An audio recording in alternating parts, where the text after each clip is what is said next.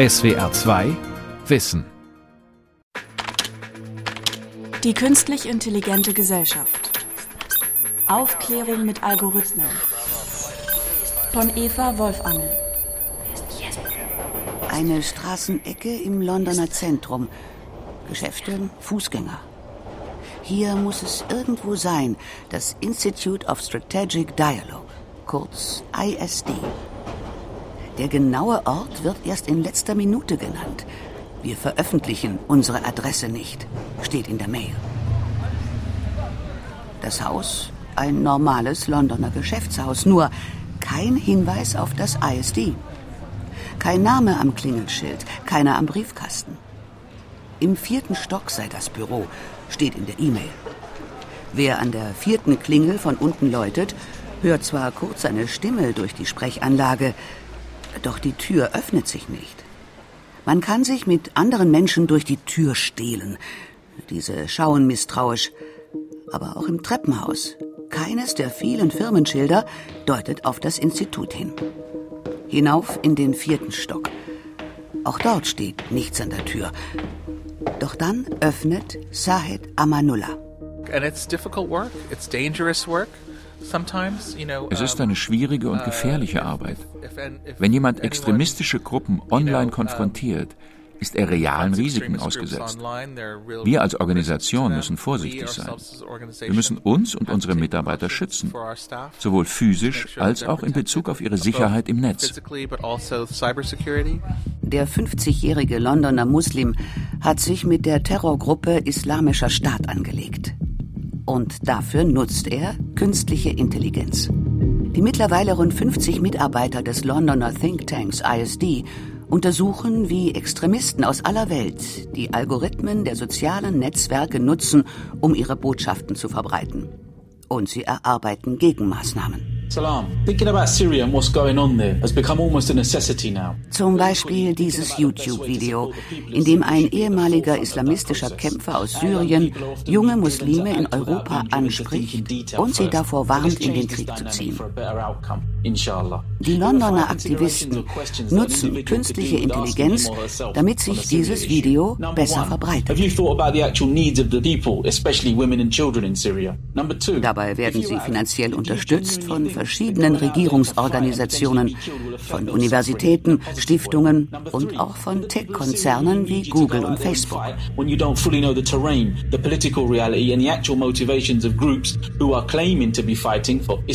Das Internet hat unsere Kommunikation verändert.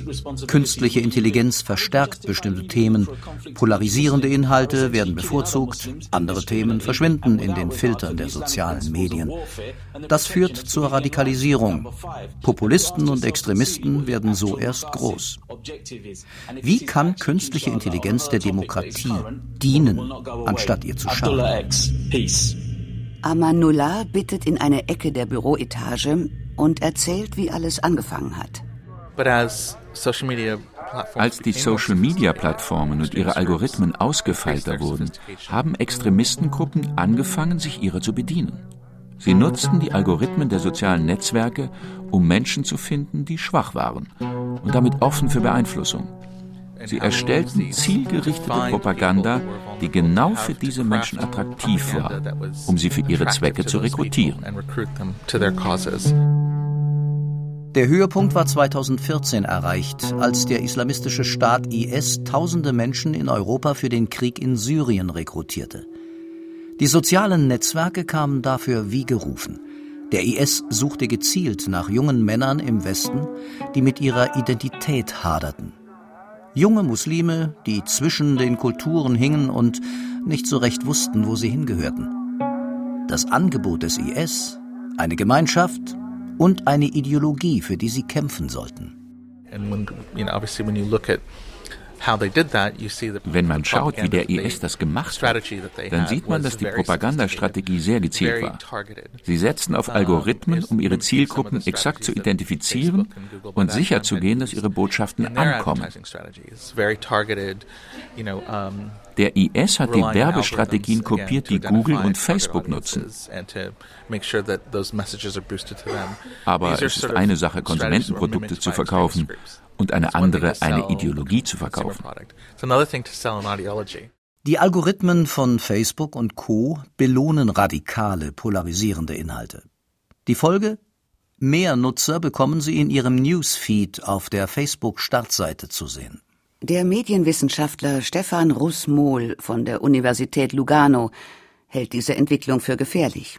Filterblasen und Echokammern entstehen dadurch, dass wir in sozialen Netzwerken in allererster Linie mit Leuten verbunden sind, die sozusagen Gesinnungsgenossinnen und Genossen sind. Soll heißen, wir kriegen von unseren Freunden, aber auch von den Algorithmen der Betreiber der sozialen Netzwerke in allererster Linie Botschaften, Nachrichten, die sozusagen sich mit unserer eigenen Weltanschauung halbwegs decken.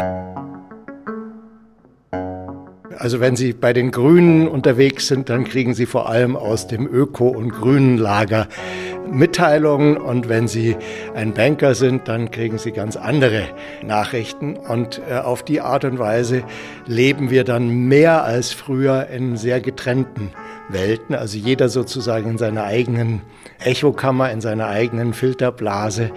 Und äh, das hat natürlich schon massive Folgen für die demokratische Öffentlichkeit und äh, ist, glaube ich, eine relativ gefährliche Entwicklung. Der IS nutzte diese Mechanismen perfekt aus. Bei Ibrahim B. aus Wolfsburg zeigte das die erwünschte Wirkung. Der junge Mann ließ sich von der islamistischen Internetpropaganda überzeugen und als Kämpfer anwerben. Nach seinem Ausstieg aus der Terrororganisation erzählte er dem TV-Magazin Panorama, wie ihn die IS-Propaganda damals erreichen konnte. Wir hatten mit dem Religion nichts zu tun. Und dann kommt eine falsche Prediger und plötzlich äh, bringt er viele Fragen mit. Wie kannst du in Ruhe schlafen? Also in der Wärme mit Heizung, wo junge Muslimen gerade verhungern oder Frauen vergewaltigt werden. Amanullah und seine Mitstreiter vom ISD kannten viele ähnliche Fälle und beschlossen, den Spieß umzudrehen. Gemeinsam mit Jigsaw, einer Tochterfirma von Google, planten sie eine Gegenkampagne. Schließlich fanden sie einen jungen Londoner Muslim, der selbst in Syrien gekämpft hatte und ausgestiegen war. Er produzierte ein Video für die Anti-IS-Kampagne. A rebel is the one who revolts and fights against a Muslim state and refuses to give it. Der ehemalige Kämpfer schildert seine Erfahrungen und warnt junge Männer davor, in den Krieg zu ziehen. Da er selbst genau der Zielgruppe des IS entspricht, würde sein Video die betroffenen jungen Männer besonders authentisch ansprechen. So die Hoffnung des ISD.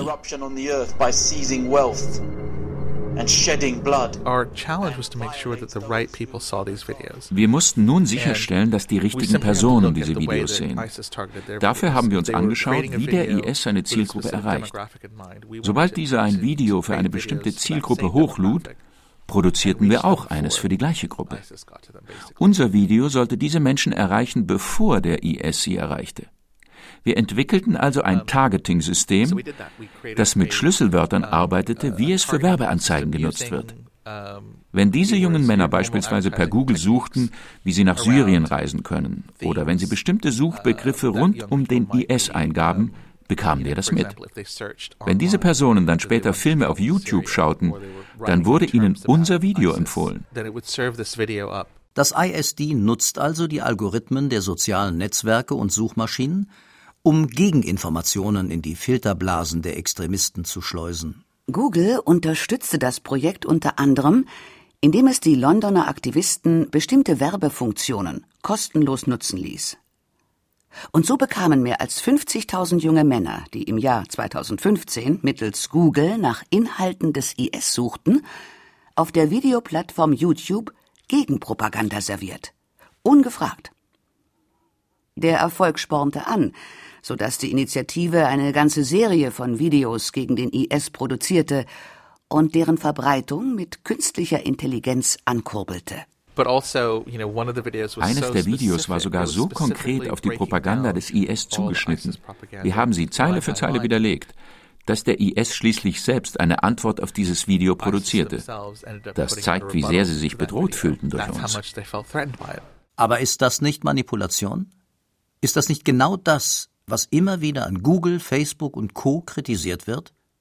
Dass diese mittels Algorithmen und künstlicher Intelligenz Nutzer ausspähen und sie schließlich so genau kennenlernen, dass sie sie in schwachen Momenten mit der richtigen Ansprache erreichen. Darf man diese zumindest fragwürdige Technik für das Gute nutzen? Amanullah findet ja. Das ISD hat ein globales Jugendnetzwerk namens YouthCan gegründet, um dieses Wissen weiterzugeben. Es schult die Jugendlichen darin, wie sie ihre Ideen im Netz mit Hilfe künstlicher Intelligenz pushen können. Solange diese Tools existieren, sollten Menschen sie für gute Dinge nutzen und sie nicht nur den Leuten überlassen, die Produkte verkaufen wollen oder noch schlimmer, die Gesellschaft manipulieren wollen. Das Jugendnetzwerk wuchs schnell auf mehr als 1000 Menschen an. Es gibt Trainingslabore in allen europäischen Ländern und auch außerhalb Europas. Zum Beispiel in Indien, Ruanda, Kenia, Indonesien oder Malaysia. Mehr als 30 Millionen Nutzer sind täglich auf YouTube aktiv. Bis heute wurden dort mehr als 5 Milliarden Videos veröffentlicht. Mehr als 80 Prozent der Nutzer kommen von außerhalb der USA. Menschen aller Altersstufen informieren sich hier über Politik. Zwei Drittel der Millennials bevorzugen laut Zahlen von YouTube den Internetdienst vor klassischen Fernsehsendern. Die Macht des Angebots ist unübersehbar. Amanullahs Chefin Sascha Havlicek hat den Think Tank ISD 2007 gegründet. Sein Erfolg könnte jetzt wieder die Gegenseite auf den Plan rufen. Es drohe eine weitere Eskalation, sagt sie. Meine Angst ist, dass wir jetzt Mobilisierungen in einem Maßstab erleben, wie wir es niemals zuvor gesehen haben. Internationale Mobilisierungen von extremen Bewegungen, von Hassgruppen. Was einst kleine, zerstreute, einzelne lokale nationalistische Gruppen waren, arbeitet jetzt auf der Basis außerordentlich gut koordinierter internationaler Bewegungen.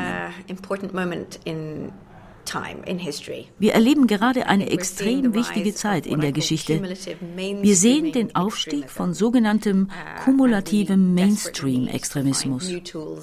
Und wir müssen unbedingt neue Strategien entwickeln, um auf jene Tools zu antworten, die extremistische Gruppen jetzt in großem Stil verwenden. Wir haben das uh, ISD gegründet, um Forschung und Strategie zu kombinieren. Wer verstehen will, was es mit diesem kumulativen Mainstream-Extremismus auf sich hat, muss nur einen Blick in den Besprechungsraum neben Havliceks Büro werfen. Dort sitzen drei junge ISD-Mitarbeiter und schauen gebannt einen YouTube-Film an. Ein Mann steht in einer Fußgängerzone. Um ihn herum ist alles in Bewegung. Menschen eilen vorbei. Aber er steht still und sehr aufrecht. Er trägt einen weißen Kragen, sonst schwarze Kleidung. Wer bist du? fragt ein Sprecher. Schließlich kommt er ins Bild. Ein Mann im Jackett mit Krawatte und kurzen dunklen Haaren. Es gehe nicht um den Namen, sagt er, sondern um die Verbindung zu einer Kultur. Uns werde oft gesagt, dass es darum gehe, sich als Amerikaner, Brite, Deutscher oder einer anderen europäischen Nationalität einer Sammlung von Abstraktionen und Schlagworten zu widmen. Demokratie, Freiheit, Toleranz, Multikulturalismus. Aber eine auf Freiheit basierende Nation sei nur ein weiterer Ort, um einkaufen zu gehen.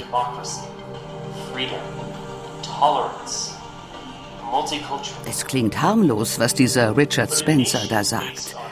Und auch der Name der Organisation, die hinter dem Video steckt, klingt fast schon offiziell und demokratisch.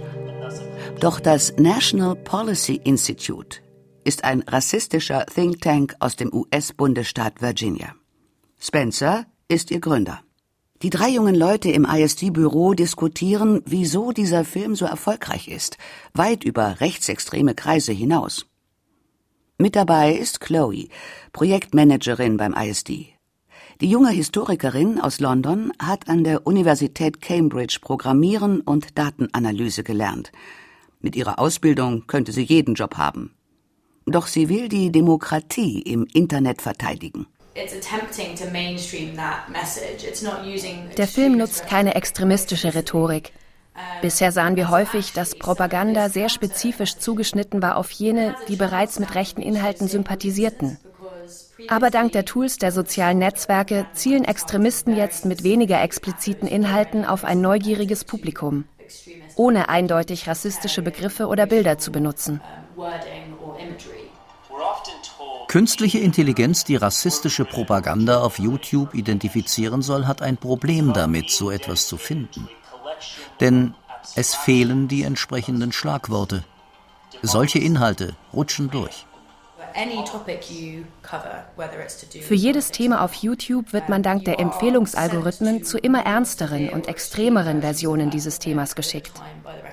Die Rechten wissen jetzt also, wie man diese Plattformen nutzt, um Menschen durch eine Art Filter zu schleusen, der zu immer radikaleren, gefährlicheren Inhalten führt.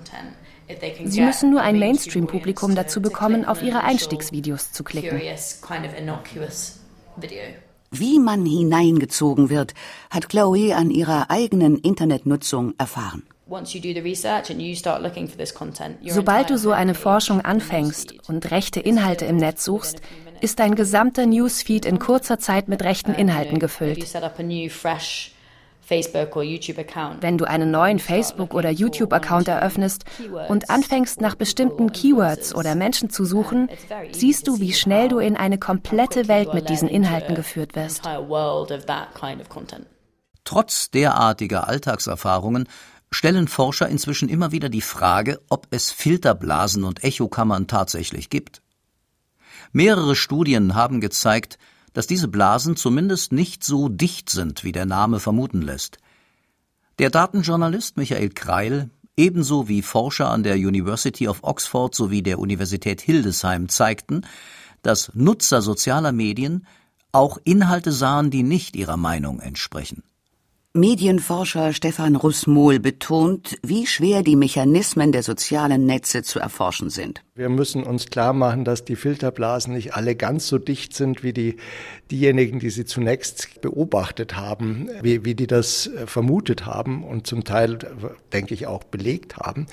Und wir müssen uns einfach auch vorstellen, dass dieses Universum von Facebook ja inzwischen so groß ist, dass man auch nicht so richtig verallgemeinern kann. Also Sie stecken möglicherweise viel weniger in einer Filterblase als ich.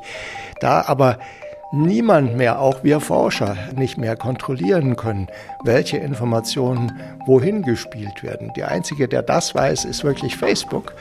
Entsteht da eine unsägliche Macht, Einfluss auszuüben. Dazu kommt die Bedrohung durch Desinformation. Auch das haben Studien in letzter Zeit immer wieder gezeigt. Lügen verbreiten sich in den sozialen Medien besonders schnell und weiter als wahre Meldungen. Die Algorithmen bevorzugen die gefälschten oder frei erfundenen Nachrichten, weil die Nutzer häufiger darauf klicken und sich intensiver damit beschäftigen. Trump Präsident geworden ist und ob der Brexit äh, passiert, weil die Algorithmen im Spiel waren, werden wir mit letzter Gewissheit vermutlich nie beantworten können. Wir können nur sehen, dass beide Entscheidungen sehr knapp ausgegangen sind. Und wenn eine Wahlentscheidung oder eine Abstimmung knapp ausgeht, heißt das eben, dass sehr wenige Stimmen den Ausschlag gegeben haben. Und dass man in einem so großen Land wie den USA oder auch in einem kleineren Land wie Großbritannien einen Teil der Öffentlichkeit mit Desinformation manipulieren kann, halte ich jetzt also schon für eine einigermaßen gesicherte Erkenntnis. Und sonst würden ja auch diejenigen, die dieses Geschäft betreiben, da nicht doch äh, zum Teil auch erheblich investieren. Gemeint ist unter anderem Cambridge Analytica, jene Firma, die sich auf die Fahnen schreibt, Trump zum Wahlsieg verholfen zu haben. Dafür beschaffte sich das Unternehmen eine riesige Menge an Daten von Facebook, die sie nicht ausreichend geschützt hatten. Anhand dieser Daten ließen sich die Vorlieben einzelner Nutzer erkennen, um diese zielgenau anzusprechen. Persönlichkeitsprofile von 87 Millionen Facebook-Nutzern sollen laut New York Times so zusammengekommen sein. Auch einige junge Mazedonier trugen wohl, mehr aus Versehen, zu Trumps Wahlsieg bei, weil sich mit Falschnachrichten so schön Geld machen lässt. Sie erfanden 2016 Meldungen über die amerikanische Politik und stellten fest, je unglaublicher, je infamer sie waren, desto häufiger wurden sie angeklickt. Das belohnten die Algorithmen, so dass sich die Nachrichten bestens verbreiteten und die Werbeeinnahmen stiegen. Wer besser lügt im Netz, verdient mehr Geld. ISD-Aktivistin Chloe ist überzeugt, dass die großen Internetkonzerne durchaus versuchen, Desinformation im Internet entgegenzuwirken. Zwar bringen rasant verbreitete Lügen schnelles Geld, doch langfristig schaden sie dem Ruf und das könnte zu staatlicher Regulierung führen, einem Eingriff in ihr Geschäftsmodell, den die Internetkonzerne gerne verhindern würden. Schließlich sollen die Algorithmen dafür sorgen, dass Nutzer möglichst lange auf einer Seite bleiben, denn damit steigen die Werbeeinnahmen. Diese Geschäftsmodelle sind die Krux des Problems. Aber ich denke, die Unternehmen haben anerkannt, dass sie eine wichtige Rolle spielen in diesem Zusammenhang. Sie haben vieles ausprobiert. Manches hilft, manches nicht.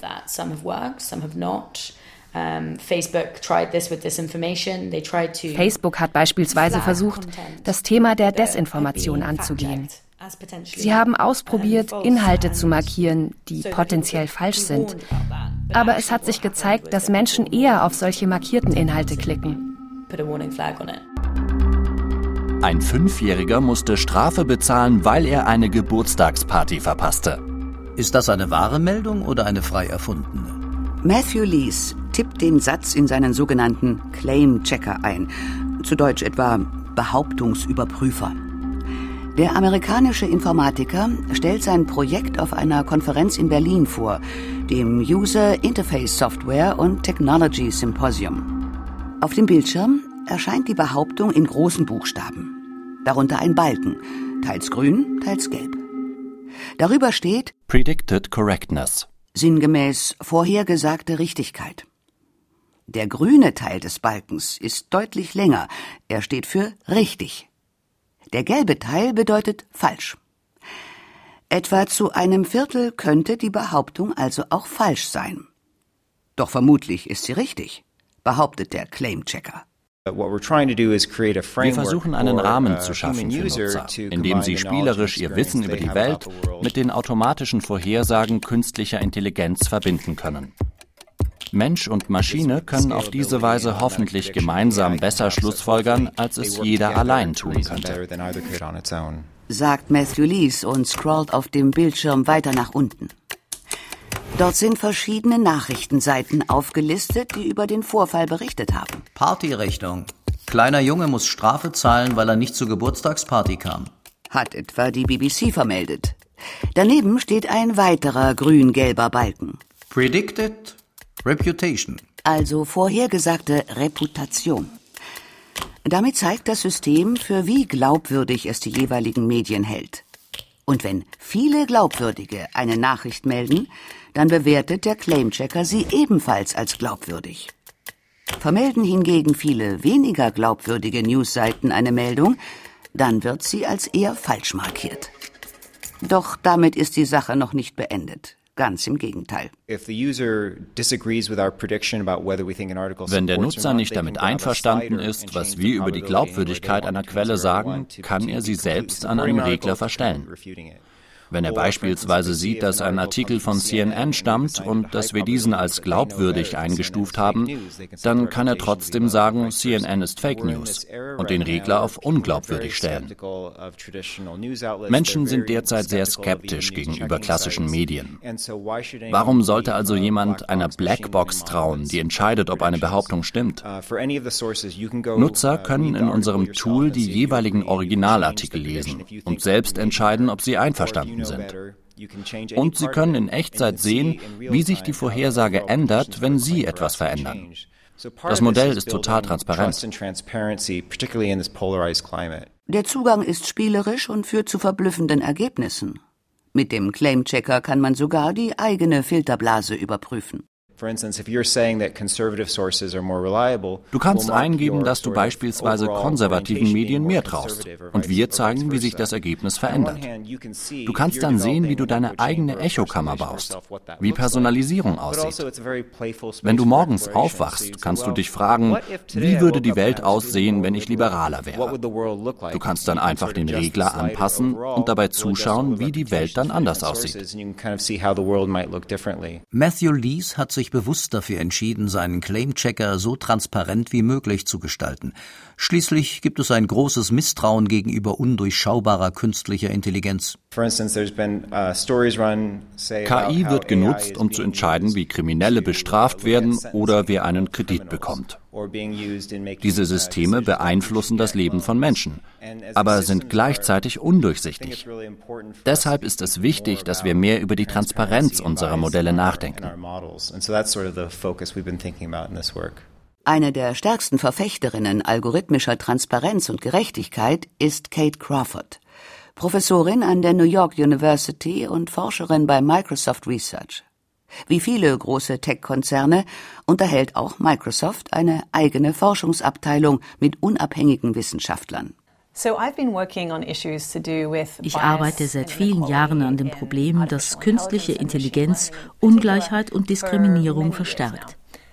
Das Thema wurde lange als eine Randerscheinung und als unwichtig angesehen. Aber dann hat sich etwas geändert. In den vergangenen zwei Jahren haben wir einen enormen Wandel in der Branche erlebt. Und dabei wird immer wieder deutlich, dass künstliche Intelligenz die Vorurteile der Menschen übernimmt. Schließlich lernt sie aus Daten und unseren Lebensäußerungen. Innerhalb der Informatik, davon ist die Microsoft-Forscherin überzeugt, werde sich dieses Problem gewiss nicht lösen lassen. Wir müssen politische Entscheidungsträger ebenso einbeziehen wie Forscher aus den Bereichen Anthropologie, Geschichte, Soziologie und Philosophie. Es geht um eine der wichtigsten gesellschaftlichen Fragen, die wir im Moment diskutieren können. Wie wollen wir leben? Und wie sollen unsere technischen Systeme dieser Vision dienen?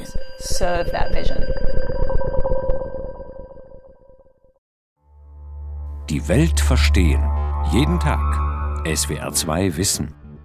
Manuskripte und weiterführende Informationen zu unserem Podcast und den einzelnen Folgen gibt es unter swr2wissen.de.